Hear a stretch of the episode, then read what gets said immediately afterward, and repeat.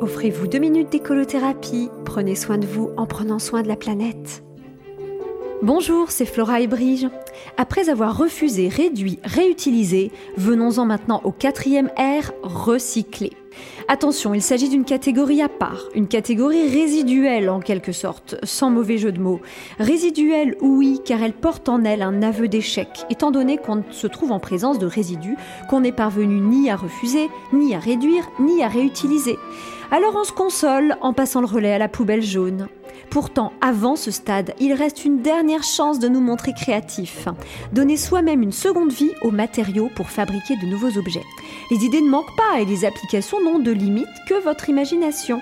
Moi, par exemple, je garde les bouchons en plastique pour m'en servir de drainage au fond de mes pots de fleurs.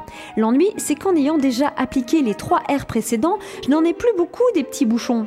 Et tant mieux, car pour un petit bouchon, c'est un gros bidon ou au moins une bouteille entière qui se retrouve dans le bac de recyclage. Or, le recyclage n'est pas neutre en matière d'impact environnemental. Mais au fait, à propos de bouteilles, on devrait tous savoir que rien n'est plus écologique que la consigne. C'est normal car on remonte alors d'un cran dans la des 5 R pour revenir à réutiliser. Et si vous avez écouté mes dernières chroniques, c'est l'un de mes R préférés.